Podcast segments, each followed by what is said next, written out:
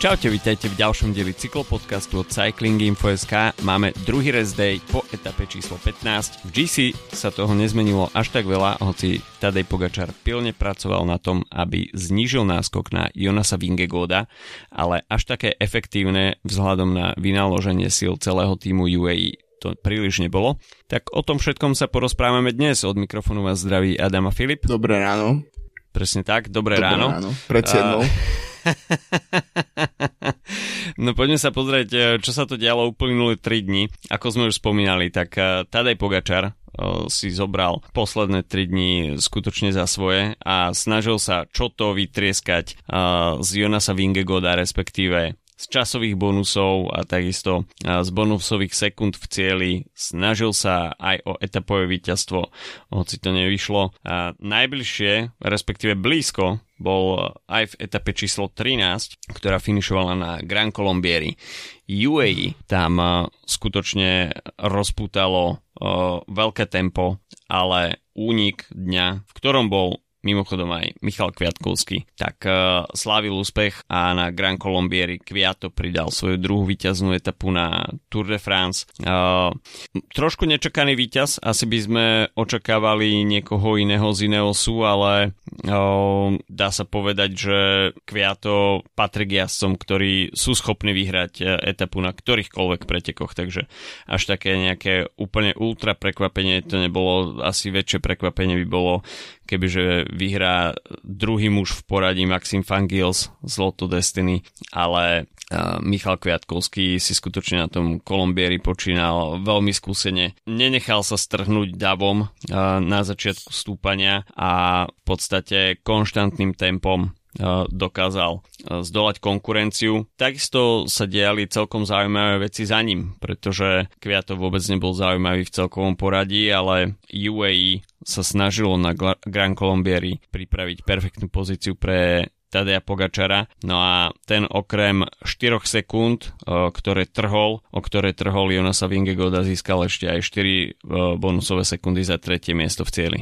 A bol veľmi blízko tomu, aby došiel k 6 bonusovým sekundám, lebo sa mu tam takmer podarilo ešte dobehnúť Maxima Van Gilsa z Lotto Destiny v cieli, ale Kwiato je presne, ako spomínaš, to je človek, ktorý má tak dlhú kariéru, hoci nie je ešte nejaký, že totálny veterán, ale je to jazdec, ktorý nemá obrovské množstvo víťazstiev, ale na tej najvyššej scéne vždy.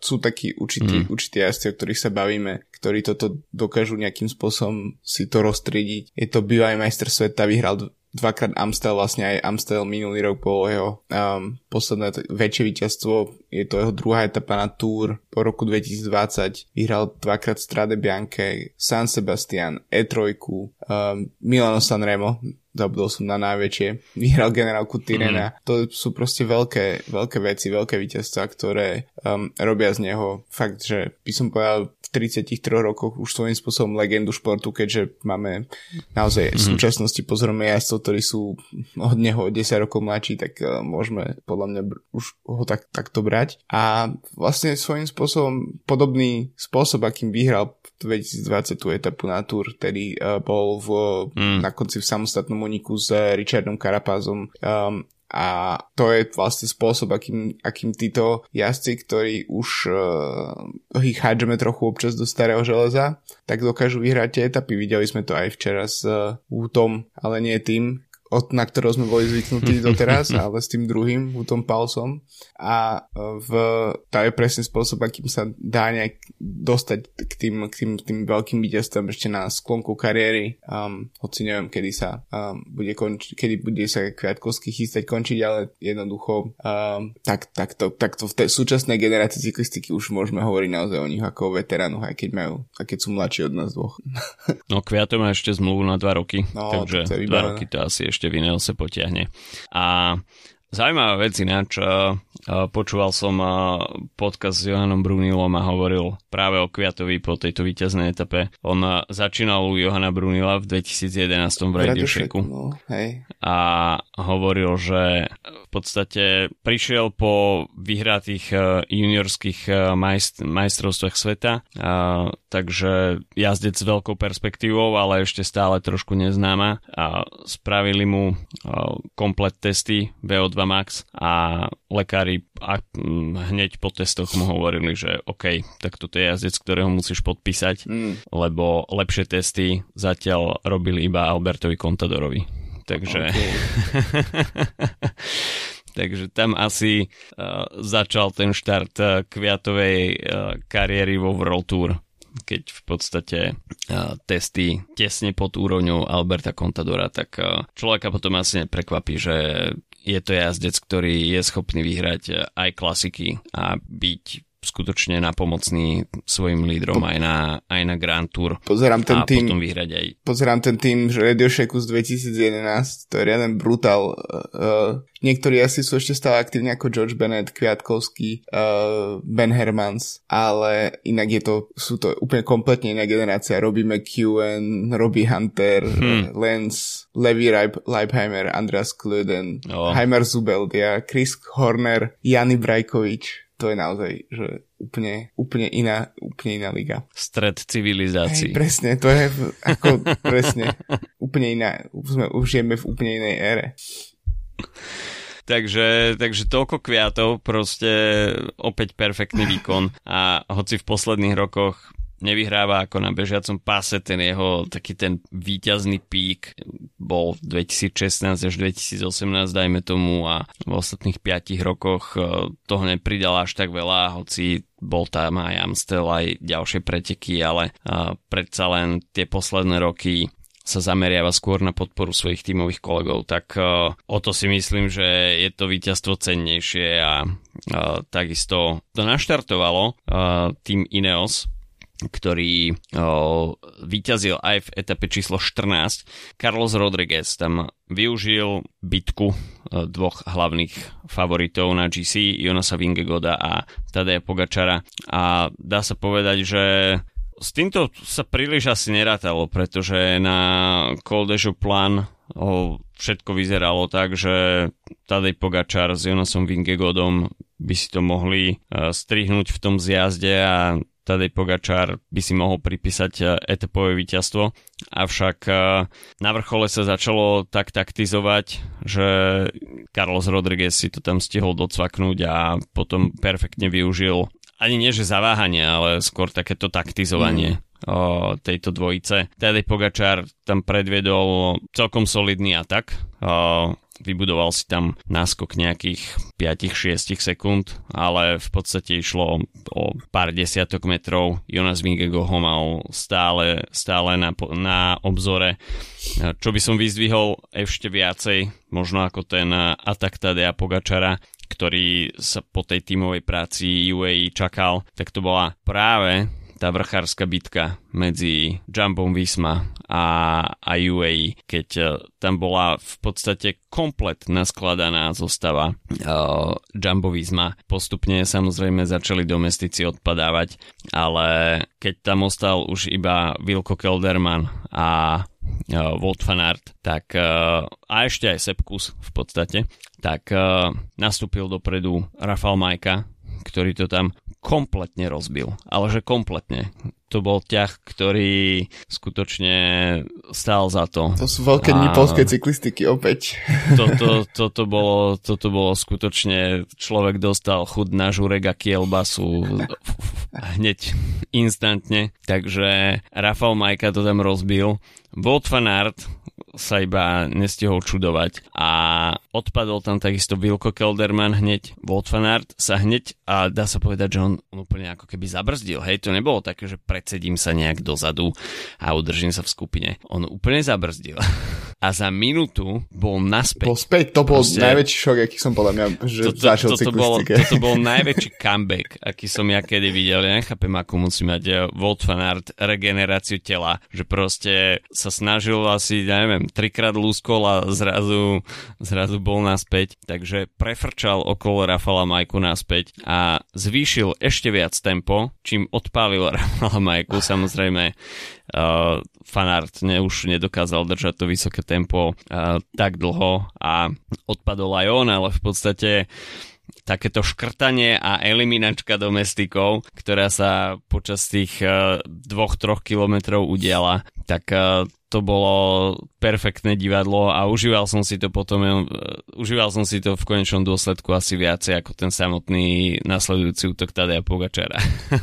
Celkom pre mňa táto etapa 14 bola zatiaľ vrcholom toho, čo sme videli, a vlastne ten pad, ktorý tam je medzi Pogačarom a Vingegaardom, je aj svojím spôsobom definuje to, čo vidíme na túr túto sezónu, alebo práve po mne som možno niečo rozúskne v individuálnej časovke, ale aj tam je možné, že to dopadne veľmi podobne a že sa nejakým spôsobom nebudú hýbať tie sekundy, ale keď si spomínal ten comeback Van Aerta, to som určite chcel počiarknúť, ale vlastne aj Rodriguez s Yatesom, ktorí boli dropnutí vlastne Pogačarom s Vingegaardom, tak tiež sme potom dokázali vrátiť a spojiť späť, hoci to samozrejme nebol až taký ako epický, taká epická brzda, akú mal Van Aert, to je akože naozaj že niečo neuveriteľné. A Rodriguez pekne začal podľa mňa špekulovať s tým, že OK, títo dvaja sa bijú medzi sebou, on môže...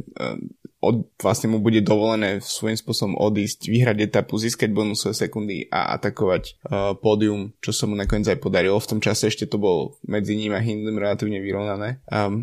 Po včerajšku už to vyzerá na relatívne pevné pódium pre Carlosa Rodrigueza, hoci pre Hindleyho tiež to vyzeralo na relatívne pevné pódium pár dní dozadu.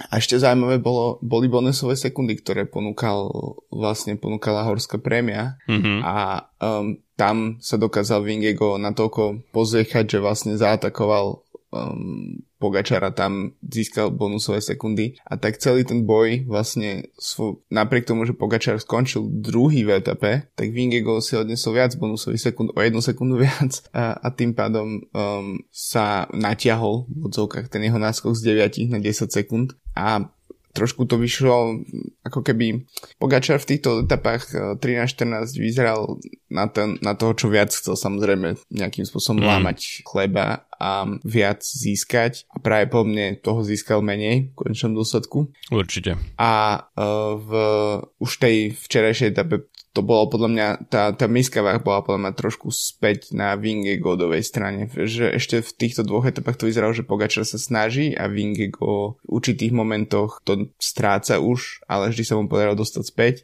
ale skrz vynaložené úsilie tak Pogačar určite mohol získať toho viac, keby sa dalo, ale sa nedalo. No, Pogačar vyškrtal strašné množstvo zápaliek. Či už v rámci svojho tímu, ktorý ale pracoval skutočne na výbornú. Tu treba vyzdvihnúť, že to porovnanie domestikov Jumba a UAE vyznelo posledné 3 dni jednoznačne pre UAE, a tá práca týmu pre Tadeja Pogačara bola skutočne excelentná. Tadej Pogačar sa tam snažil využiť tú pripravenú situáciu, ktorú mu tam tímoví kolegovia v podstate priniesli ako na striebornom podnose vždy, ale na Grand Colombieri prišiel ten atak asi príliš skoro a nedokázal udržať to tempo až do konca. Takže respektíve na Joux Plane. Na Grand Colombieri prišiel pravdepodobne až príliš neskoro. Tak, že možno keby, že zatakuje skôr, tak tých sekúnd by bolo možno trošku viacej. Na druhej strane na Joux Plane to bolo príliš skoro. Tam si veril, tamto sebavedomie bolo asi až prehnané, trošku sa preratal a nakoniec v úvodzovkách vďaka tým bonusovým sekundám prišiel o sekundu, aj keď toto bolo tiež sprevádzané trošku kontroverziou, potom s tým zablokovaním fotomotorky, takže... Ale okej, no, aj takéto situácie prináša cyklistika, hoci pokiaľ to má ovplyvniť nejak celkové poradie a celý ten spektákl, ktorý prináša Jonas Vingegaard a Tadej Pogačar, tak to nie je úplne želané, ale myslím si, že Tadej Pogačar ukázal veľké bojovné srdce. To nie je u neho žiadna novinka, ale skutočne divácky to stálo za to. V UAE asi nebudú úplne spokojní s tými ostatnými 3 dňami, pretože boli blízko víťazstvu v 2 prípadoch a nakoniec, kde sa 2 bili, tak Ineos vyhrával. Presne tak, ale možno ešte sa treba trošku vrátiť pár hodín dozadu v tejto etape, lebo myslím si, že každý z týchto 2 tímov a v zásade aj Ineos môže byť rád, že dopadli tak, ako dopadli, vzhľadom na ten hromaďak, ktorý sme tam videli na začiatku etapy, ktorý sa dokonca prerušila etapa na koľko to bolo, skoro 20 minút, pretože sme videli odchod z pretekov Estebana Chaveza, Romana Bardeta, Jamesa Shawa, Lujo Mengiesa, Rubena Guerreira a ďalších, plus samozrejme tí, čo idú ďalej a boli súčasťou toho pádu, tak sa to môže na nich podpísať. A tým, že ten tým bol, tie týmy sú pripravené byť, sú stále vpredu, tak vlastne sa im ich obišiel tento problém a možno ešte taká poznámka, že je celkom pozitívne, že sme takýto hromadný pád videli až v etape číslo 14 svojím spôsobom, pretože väčšinou ho vidíme v etape 1, 2, 3 povedzme. A teraz sa to trošku to vyzeralo na relatívne bezpečnejšie túr doteraz a takýto veľký pád sa udial až teda v 14-ke, ale zároveň podľa mňa celkom aj pozitívum, že sa tie preteky zastavili, že sa tam vyriešili veci súvisiace s zdravotníkmi, so sanitkami a podobne a na čo sa 150 km pred cieľom, alebo koľko to bolo, tak to bolo v podstate hneď po štarte, tak na čo vlastne riešiť nejakým spôsobom pokračovanie pretekov za cenu toho, že sa môže situácia byť horšia, keď vlastne ešte to bolo vo fáze, kedy sa nič nedialo v pretekoch. Určite áno. To si myslím, že to rozhodnutie organizátorov v tej chvíli bolo úplne správne. Hromadné pády sa dlhé hodiny tohtoročný túr vyhýbali, ale prišli potom aj v etape číslo 15, kde to bolo opäť spôsobené nedisciplinovaným fanúšikom, až by sme to mohli takto diplomaticky nazvať. Na našom Discorde sme to nazvali trošku pravejšími slovami, takže pokiaľ chcete diskutovať s nami, tak zamierte na náš Discord cyklopodcastu, ktorý link nájdete v popisku videa, respektíve podcastu. Video ešte nerobíme.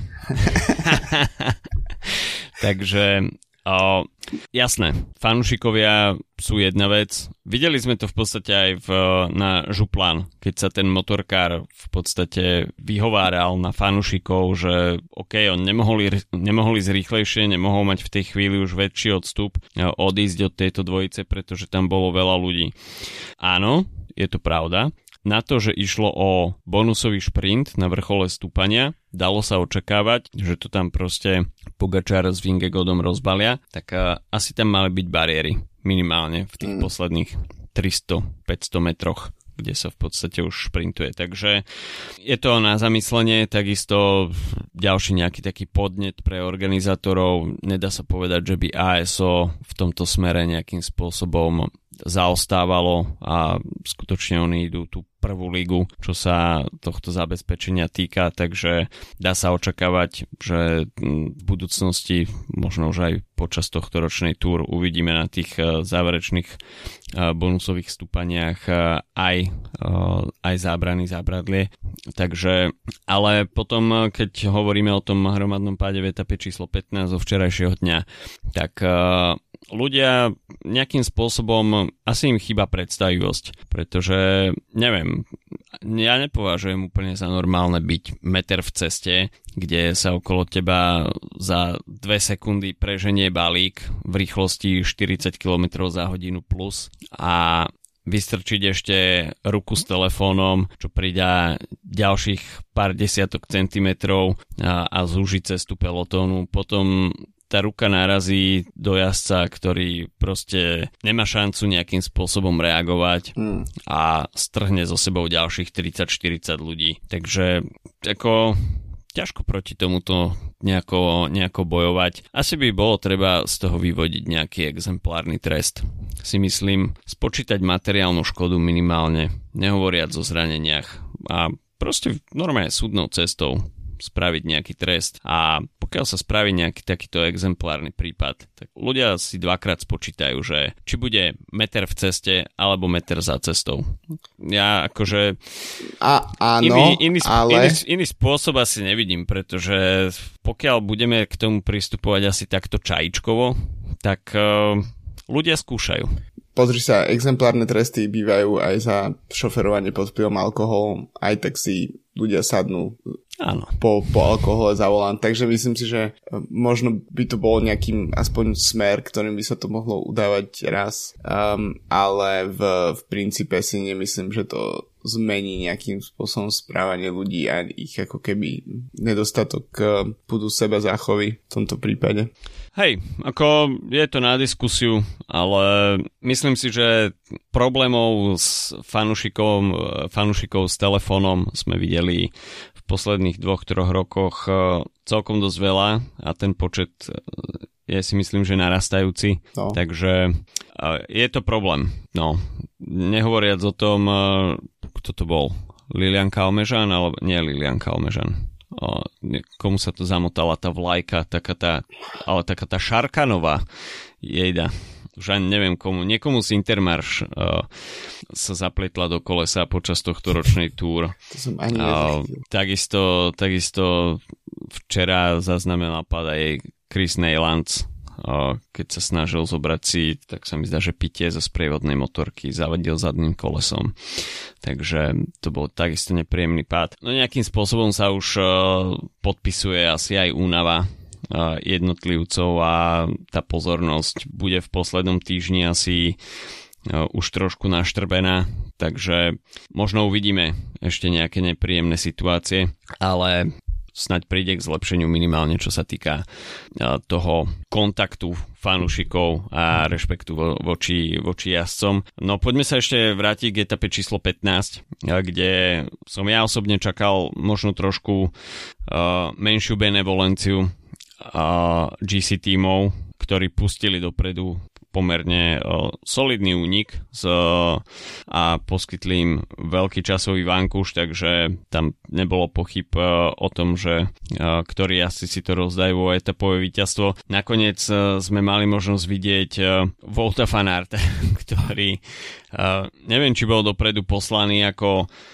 satelitný jazdec, alebo skutočne tam bol zámer, že by Wout van Aert mohol vyhrať túto etapu. Každopádne radoval sa iný Wout a to konkrétne Wout Poels z Bahrainu Victorious, ktorý, nebudeme si klamať, disponuje lepšími vrchárskymi kvalitami ako Wout van Aert, takže v tomto smere sa to pod Mont Blancom neoklamalo, ale tá skupina, ktorá sa ocitla v úniku, mala veľkú vrchárskú kvalitu. Bol tam aj Giulio Ciccone, ktorý bol takisto aktívny v posledných 3 dňoch, ale na etapu to nakoniec nestačilo. Bol tam aj Thibaut Pinot, Mikel Landa, Dylan Teuns, Warren Barguil, Matias Kelmose, Rigoberto Urán. Takže vrchárska kvalita, no a Wout Poels nakoniec s etapovým víťazstvom.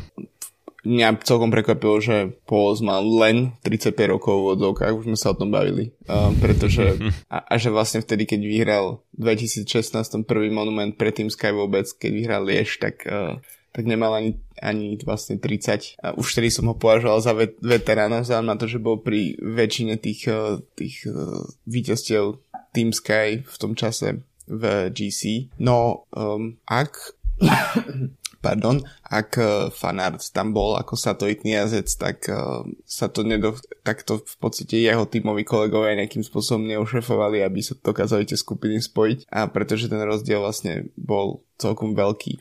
V čase, keď finišoval Pogačar s Vingegaardom, tak už len dropnutí jazdci vlastne finišovali približne v tom čase. Včera podľa mňa trošku zapracovalo tiež to, že sme videli oveľa silnejší tým UAE ako Jumbo a môže za to asi aj pád Sepakusa, ktorý práve po mne vypadol z hry trošku skôr, ako by chceli. A v tom prípade opäť jednak zase sme videli Majku, ktorý tam to drtil vpredu, tak ako posledné dni, ale Adam Yates je naozaj v určitých momentoch asi najväčší top domestik tejto túr. Tam sa im podarilo dokonca v jednom momente vytvoriť duo s Markom Solanom, ktorý bol dropnutý z celodenného úniku, akurát trošku tam tá taktika im podľa mňa úplne celkom nevyšla, lebo vlastne boli pred Pogačarom, ale nepodarilo sa im ťahať to ďalej úplne.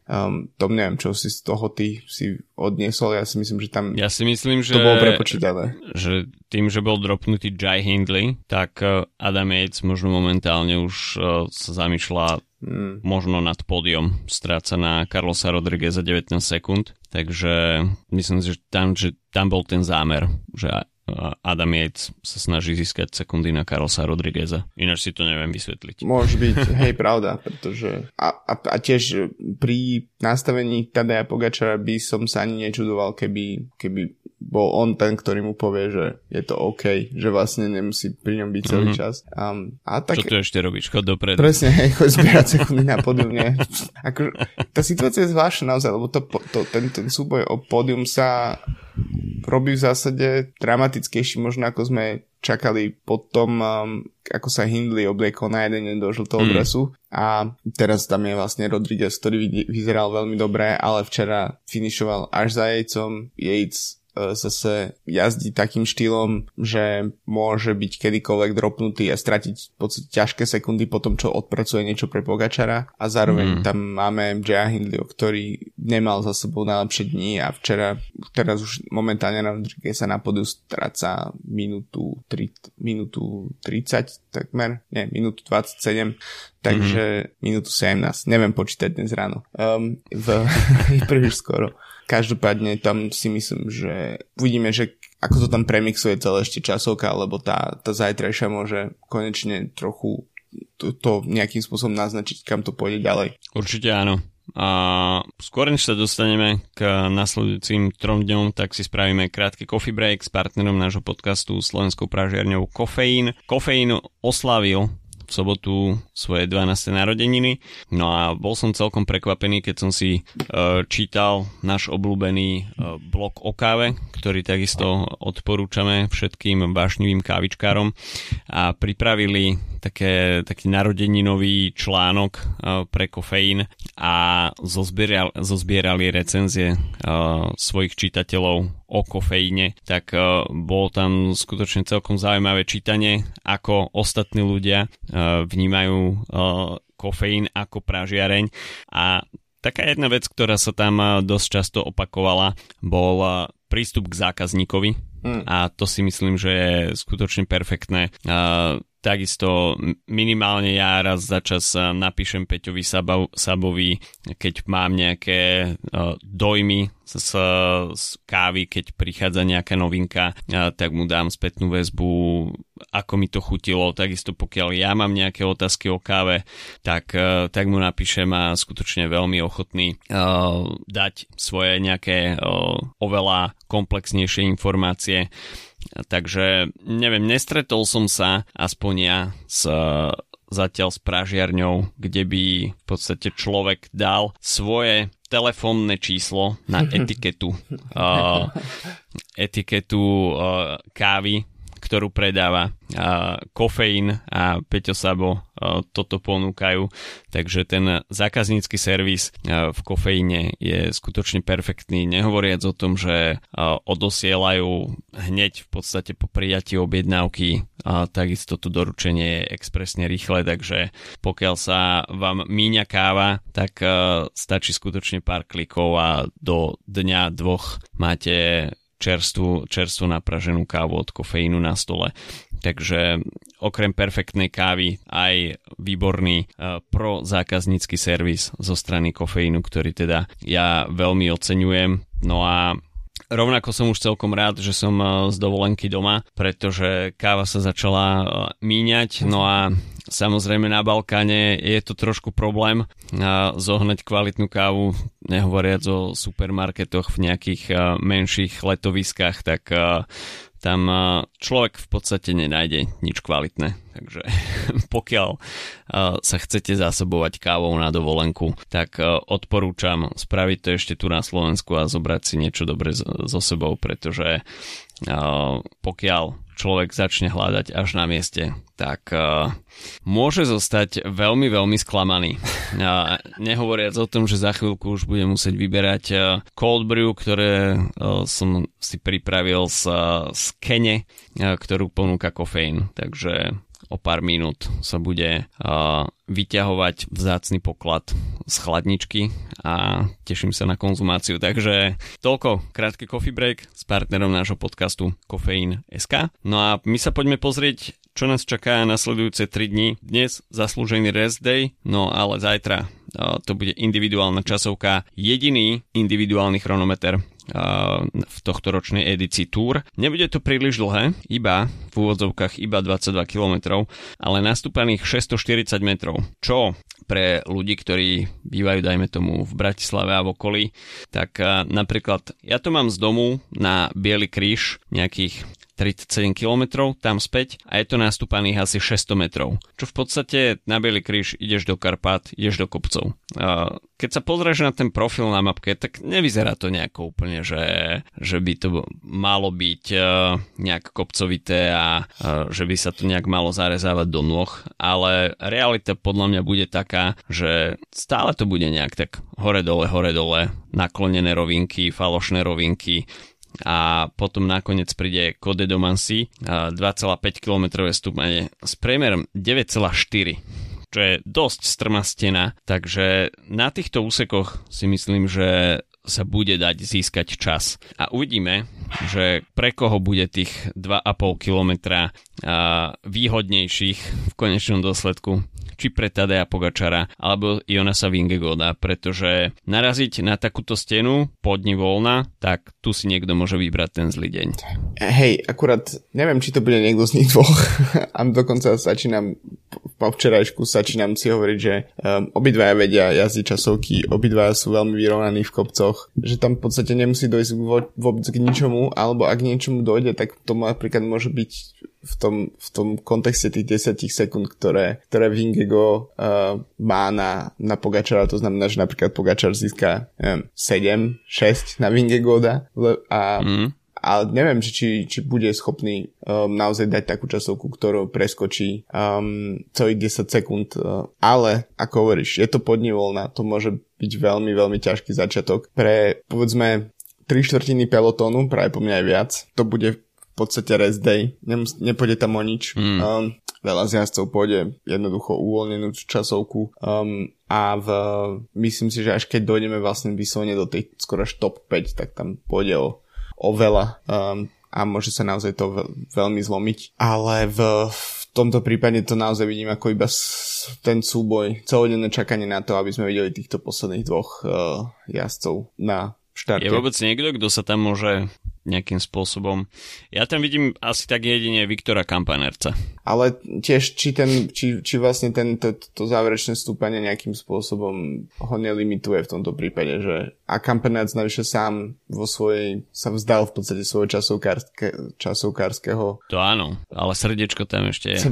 Srdiečko bije pre chronometer. Neviem popravde, takých tých naozajstných časovkárov to nevidíme veľmi. Akože ani sa nečudujeme, keď toto je jediné. Keď toto sú v podstate jediné. Je tam ešte Remika Váňa, na to mi presne to je meno, ktoré v tomto momente mi padlo zrak, keď sa na to pozerám. A Jonathan Castroviejo ešte. No, ale to sú tiež Castroviejo, napríklad v Ineose. Ineos má teraz ambíciu ísť na pódium a či vlastne majú za sebou dve etapové víťazstvá, či vlastne budú potrebovať to, aby Castroviejo išiel do takýchto extrémov.